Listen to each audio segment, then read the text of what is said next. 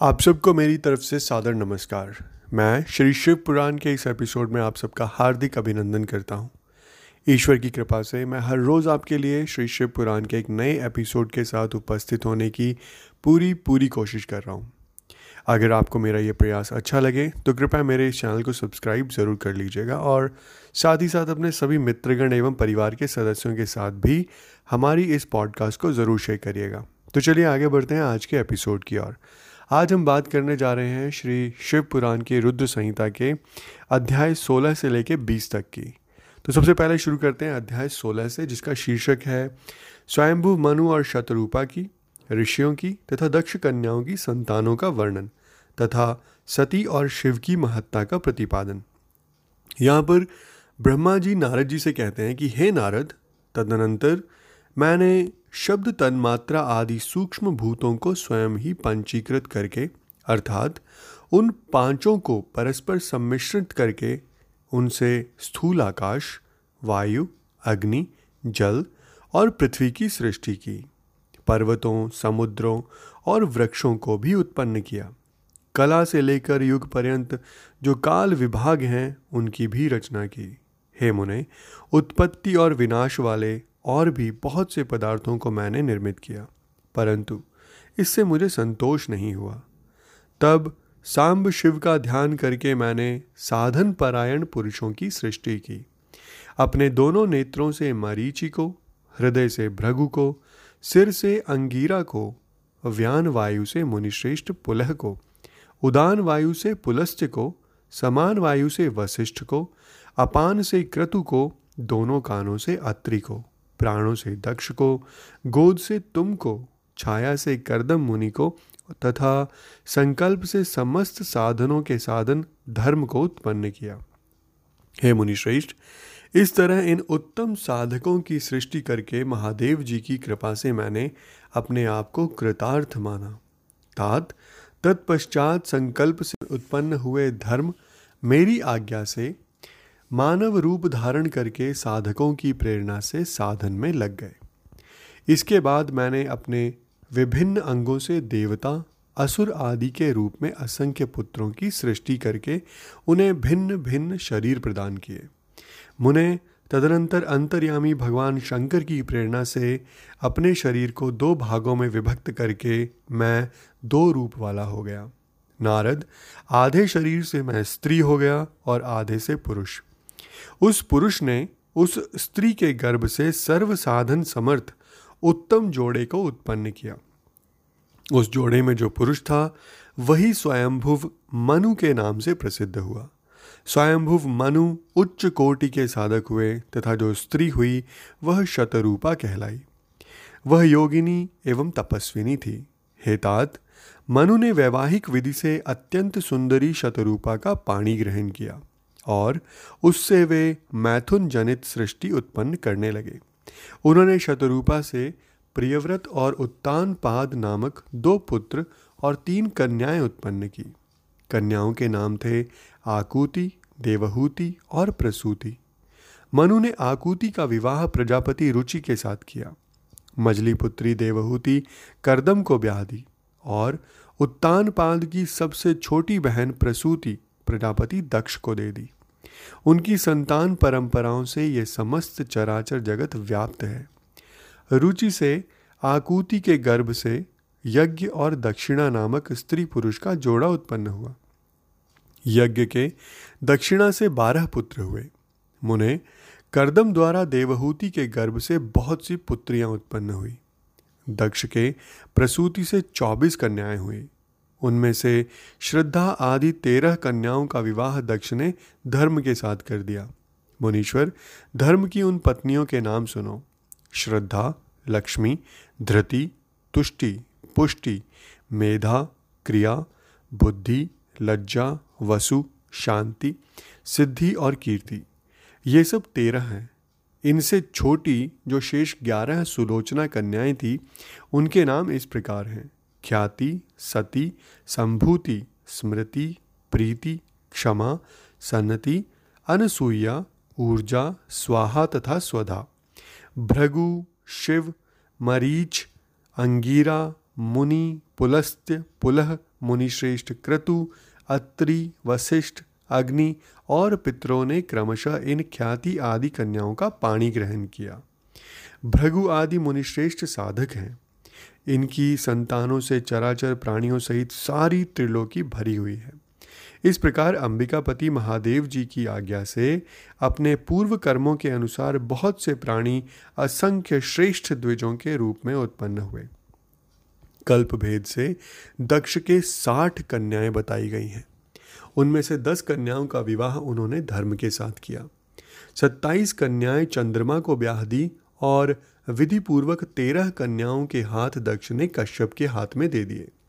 हे नारद, उन्होंने चार कन्याएँ श्रेष्ठ रूप वाले तारक्ष, यानी कि अरिष्ट नेमी को ब्याह दी, तथा भृगु, अंगिरा और कृषाश्व को दो दो कन्याएँ अर्पित की। उन स्त्रियों से उनके पतियों द्वारा बहुसंख्यक चराचर प्राणियों की उत्पत्ति हुई। हे मुनिश्रेष्ठ दक्ष ने महात्मा कश्यप को जिन तेरह कन्याओं का विधिपूर्वक दान दिया था, उनकी संतानों से सारी त्रिलोकी व्याप्त है। स्थावर और जंगम कोई भी सृष्टि ऐसी नहीं है जो कश्यप की संतानों से शून्य हो। देवता, ऋषि, दैत्य, वृक्ष, पक्षी, पर्वत तथा तृणलता आदि सभी कश्यप पत्नियों से पैदा हुए हैं। इस प्रकार दक्ष कन्याओं की संतानों से सारा चराचर जगत व्याप्त है। पाताल से लेकर सत्यलोक पर्यंत, समस्त ब्रह्मांड निश्चय ही उनकी संतानों से सदा भरा रहता है, कभी खाली नहीं होता। इस तरह भगवान शंकर की आज्ञा से ब्रह्मा जी ने भली भांति सृष्टि की। पूर्व काल में सर्वव्यापी शंभु ने जिन्हें तपस्या के लिए प्रकट किया था तथा रुद्रदेव ने त्रिशूल के अग्रभाग पर रखकर जिनकी सदा रक्षा की है, वे ही सती देवी लोकहित का कार्य संपादित करने के लिए दक्ष से प्रकट हुई थी। उन्होंने भक्तों के उद्धार के लिए अनेक लीलाएँ की। इस प्रकार देवी शिवा ही सती होकर भगवान शंकर से ब्याही गई। किंतु पिता के यज्ञ में पति का अपमान देखकर उन्होंने अपने शरीर को त्याग दिया और फिर उसे ग्रहण किया। वे अपने परम पद को प्राप्त हो गई थी। फिर देवताओं की प्रार्थना से वे ही शिवा पार्वती रूप में प्रकट हुई और बड़ी भारी तपस्या करके पुनः भगवान शिव को उन्होंने प्राप्त कर लिया। हे मुनीश्वर, इस जगत में उनके अनेक नाम प्रसिद्ध हुए। उनके कालिका, चंडिका, भद्रा, चामुंडा, विजया, जया, जयंती, भद्रकाली, दुर्गा, भगवती, कामाख्या, कामदा अम्बा मृडानी और सर्वमंगला आदि आदि अनेक नाम हैं। जो भोग और मोक्ष दोनों को देने वाले हैं। ये सभी नाम उनके गुण और कर्मों के अनुसार हैं। हे मुनिश्रेष्ठ नारद, इस प्रकार मैंने सृष्टि क्रम का तुमसे वर्णन किया है। ब्रह्मांड का यह सारा भाग भगवान शिव की आज्ञा से मेरे द्वारा रचा गया है। भगवान शिव को परब्रह्म परमात्मा कहा गया है। मैं, विष्णु तथा रुद्र, ये तीन देवता गुण भेद से उन्हीं के रूप बतलाए गए हैं। वे मनोरम शिवलोक में शिवा के साथ स्वच्छंद विहार करते हैं। भगवान शिव स्वतंत्र परमात्मा हैं। निर्गुण और सगुण भी वे ही हैं।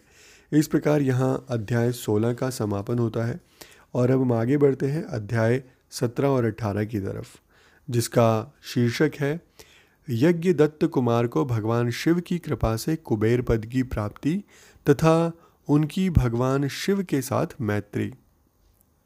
तो यहाँ पर सूत जी कहते हैं कि, हे मुनीश्वरों, ब्रह्मा जी की यह बात सुनकर, अर्थात जो पिछली कहानी हमने आपसे सुनाई, उस बात को सुनकर, नारद जी ने विनय पूर्वक उन्हें प्रणाम किया और पुनः पूछा, भगवान, भक्तवत्सल भगवान शंकर कैलाश पर्वत पर कब गए और महात्मा कुबेर के साथ उनकी मैत्री कब हुई?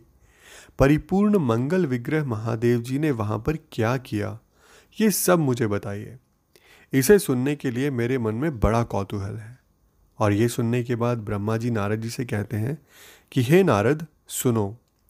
चंद्रमौली भगवान शंकर के चरित्र का वर्णन करता हूँ। वे कैसे कैलाश पर्वत पर गए और कुबेर की उनके साथ किस प्रकार मैत्री हुई, यह सब सुनाता हूँ। कामपिल्य नगर में यज्ञदत्त नाम से प्रसिद्ध एक ब्राह्मण रहते थे, जो बड़े सदाचारी थे। उनके एक पुत्र हुआ जिसका नाम गुणनिधि था। वह बड़ा ही दुराचारी और जुआरी हो गया था। पिता ने अपने उस पुत्र को त्याग दिया।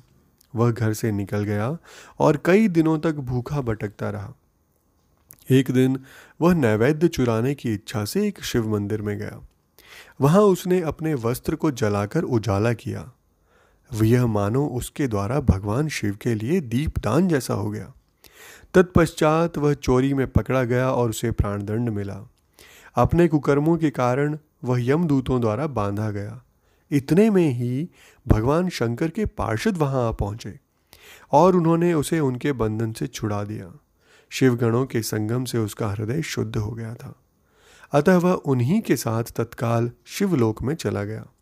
वहाँ सारे दिव्य भोगों का उपभोग तथा उमा महेश्वर का सेवन करके कालांतर में वह कलिंग राज आरिंदम का पुत्र हुआ। वहाँ उसका नाम था दम। वह निरंतर भगवान शिव की सेवा में लगा रहता था।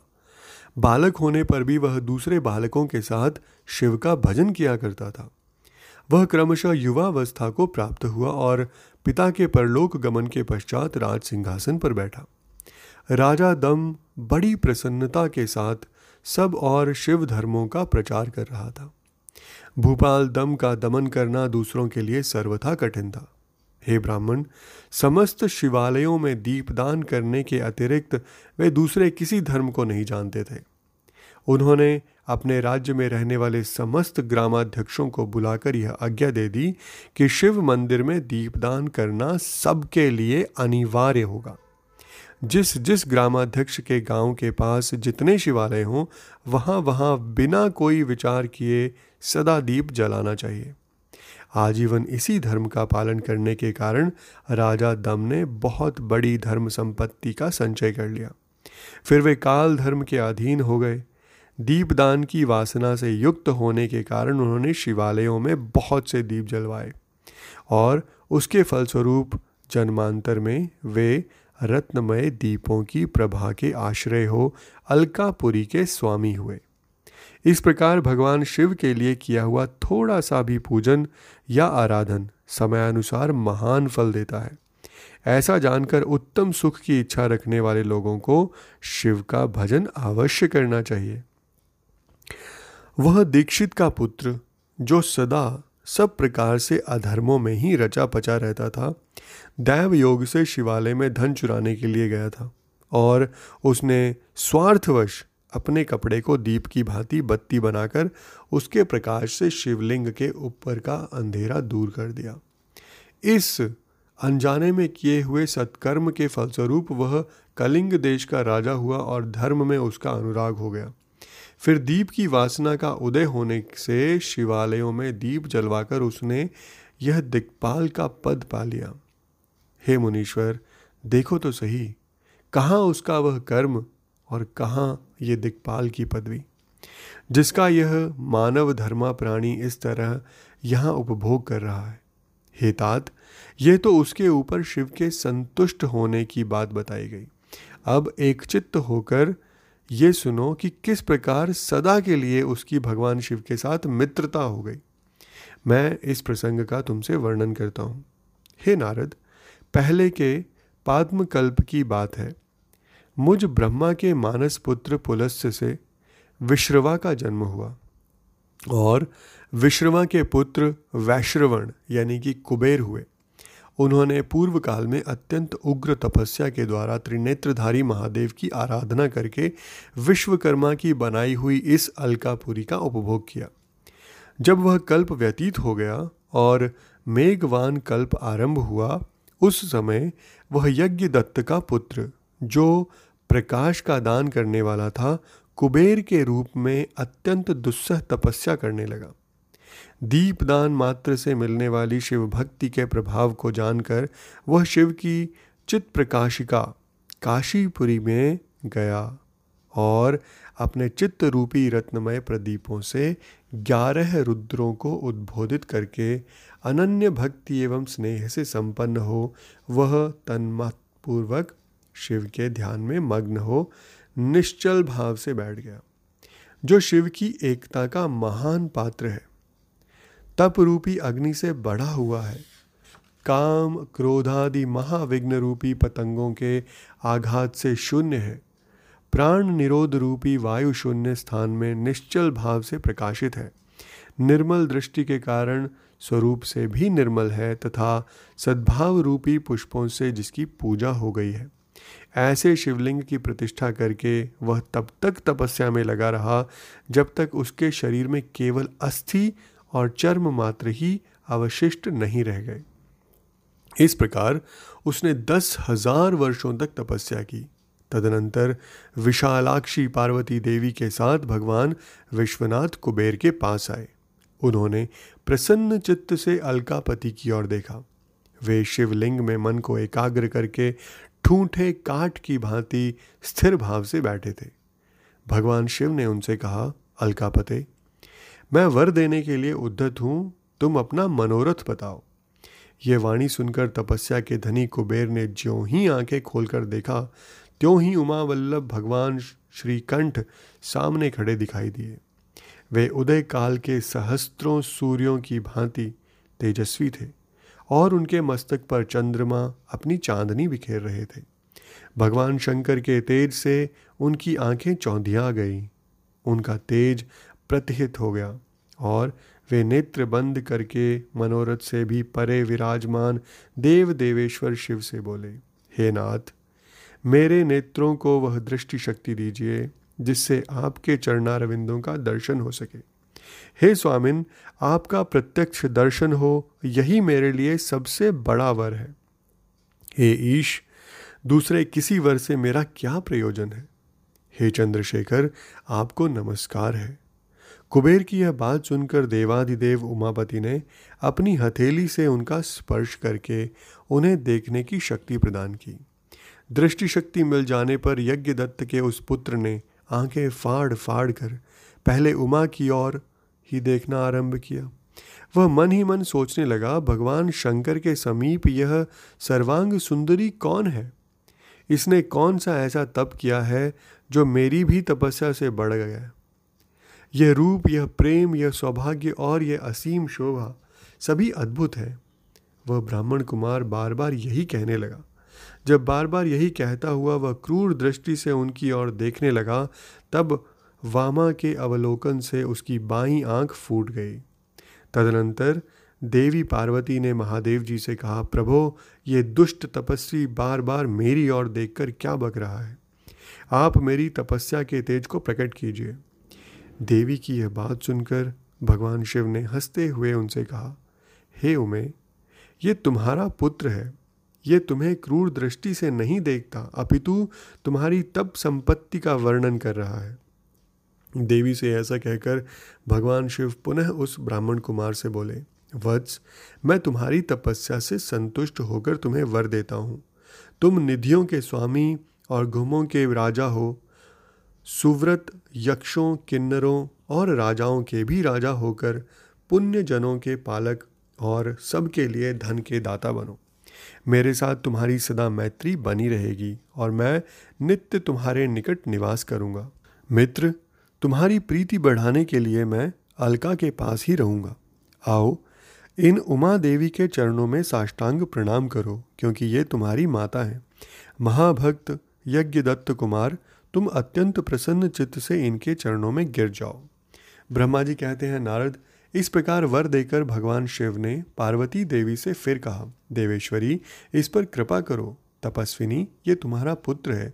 भगवान शंकर का यह कथन सुनकर जगदम्बा पार्वती ने प्रसन्न चित्त हो यज्ञ दत्त कुमार से कहा, वत्स, भगवान शिव में तुम्हारी सदा निर्मल भक्ति बनी रहे। तुम्हारी बाई आँख तो फूट ही गई, इसलिए एक ही पिंगल नेत्र से युक्त रहो। महादेव जी ने जो वर दिए हैं, वे सब उसी रूप में तुम्हें सुलभ हों। बेटा, मेरे रूप के प्रति ईर्ष्या करने के कारण तुम कुबेर नाम से प्रसिद्ध हो गए इस प्रकार कुबेर को वर देकर भगवान महेश्वर पार्वती देवी के साथ अपने विश्वेश्वर धाम में चले गए।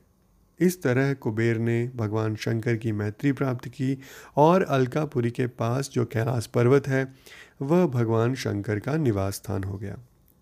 इस इस प्रकार यहाँ पर अध्याय सत्रह और अट्ठारह का समापन होता है।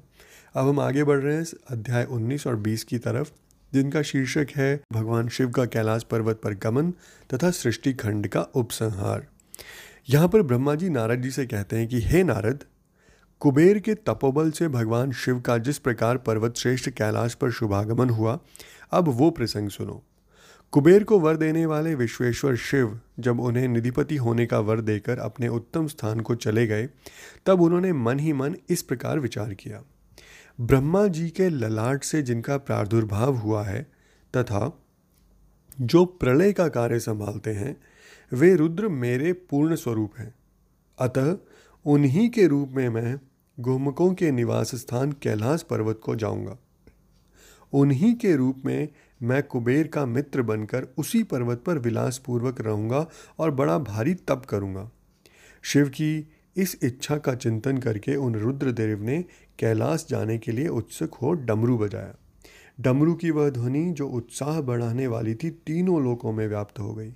उसका विचित्र एवं गंभीर शब्द आवाहन की गति से युक्त था, अर्थात सुनने वालों को अपने पास आने के लिए प्रेरित करता था।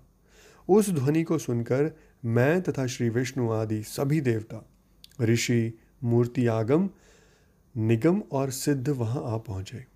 देवता और असुर आदि सब लोग बड़े उत्साह में भरकर वहाँ आए। भगवान शिव के समस्त पार्षद तथा सर्वलोक वंदित महाभाग गणपाल जहाँ कहीं भी थे, वहाँ से आ गए। इतना कहकर ब्रह्मा जी ने वहाँ आए हुए गणपालों का नामोल्लेख पूर्वक विस्तृत परिचय दिया। फिर इस प्रकार कहना आरंभ किया। ब्रह्मा जी बोले कि वहाँ असंख्य महाबली गणपाल पधारे। वे सब के सब सहस्त्रों बुझाओं से युक्त थे। और मस्तक पर जटा का ही मुकुट धारण किए हुए थे। सभी चंद्रचूड़, नीलकंठ और त्रिलोचन थे। हार, कुंडल, केयूर तथा मुकुट आदि से अलंकृत थे। वे मेरे, श्री विष्णु के तथा इंद्र के समान तेजस्वी जान पड़ते थे। अणिमा आदि आठों सिद्धियों से घिरे थे तथा करोड़ों सूर्यों के समान उद्भासित हो रहे थे। उस समय भगवान शिव ने विश्वकर्मा को उस पर्वत पर निवास स्थान बनाने की आज्ञा दी। अनेक भक्तों के साथ अपने और दूसरों के रहने के लिए यथा योग्य आवास तैयार करने का आदेश दिया। हे मुने, तब विश्वकर्मा ने भगवान शिव की आज्ञा के अनुसार उस पर्वत पर जाकर शीघ्र ही नाना प्रकार के ग्रहों की रचना की। फिर श्री हरि की प्रार्थना से कुबेर पर अनुग्रह करके भगवान शिव सानंद कैलाश पर्वत पर गए। उत्तम मुहूर्त में अपने स्थान में प्रवेश करके भक्त वत्सल परमेश्वर शिव ने सबको प्रेमदान दे सनाथ किया। इसके बाद आनंद से भरे हुए श्री विष्णु आदि समस्त देवताओं, मुनियों और सिद्धों ने शिव का प्रसन्नता पूर्वक अभिषेक किया। हाथों में नाना प्रकार की भेंटें लेकर सबने क्रमशः उनका पूजन किया और बड़े उत्सव के साथ उनकी आरती उतारी। हे मुने, उस समय आकाश से फूलों की वर्षा हुई, जो मंगल सूचक थी। सब और जय जयकार और नमस्कार के शब्द गूंजने लगे। महान उत्साह फैला हुआ था, जो सबके सुख को बढ़ा रहा था। उस समय सिंहासन पर बैठकर श्री विष्णु आदि सभी देवताओं द्वारा की हुई यथोचित सेवा को बारंबार ग्रहण करते हुए भगवान शिव बड़ी शोभा पा रहे थे। देवता आदि सब लोगों ने सार्थक एवं प्रिय वचनों द्वारा लोक कल्याणकारी भगवान शंकर का पृथक पृथक स्तवन किया। सर्वेश्वर प्रभु ने प्रसन्न चित्त से वह स्तवन सुनकर उन सबको प्रसन्नतापूर्वक मनोवांचित वर एवं अभीष्ट वस्तुएँ प्रदान की। हे मुने, तदनंतर श्री विष्णु के साथ मैं तथा अन्य सब देवता और मुनि मनोवांचित वस्तु पाकर आनंदित हो भगवान शिव की आज्ञा से अपने अपने धाम को चले गए। कुबेर भी शिव की आज्ञा से प्रसन्नता पूर्वक अपने स्थान को गए। फिर वे भगवान शंभु, जो तत्पर हो पर्वत प्रवर कैलाश पर रहने लगे। कुछ काल बिना पत्नी के ही बिताकर परमेश्वर शिव ने दक्ष कन्या सती को पत्नी रूप में प्राप्त किया। देवऋषय फिर वे महेश्वर दक्ष कुमारी सती के साथ विहार करने लगे और लोकाचार परायण हो, सुख का अनुभव करने लगे। मुनीश्वर, इस प्रकार मैंने तुमसे यह रुद्र के अवतार का वर्णन किया है। साथ ही उनके कैलाश पर आगमन और कुबेर के साथ मैत्री का भी प्रसंग सुनाया है। कैलाश के अंतर्गत होने वाले उनकी ज्ञानवर्धिनी लीला का भी वर्णन किया है। जो इहलोक और परलोक सदा संपूर्ण मनोवांछित फलों को देने वाली है। जो एक चित्त हो, इस कथा को सुनता या पढ़ता है, वह इस लोक में भोग पाकर परलोक में मोक्ष प्राप्त करता है।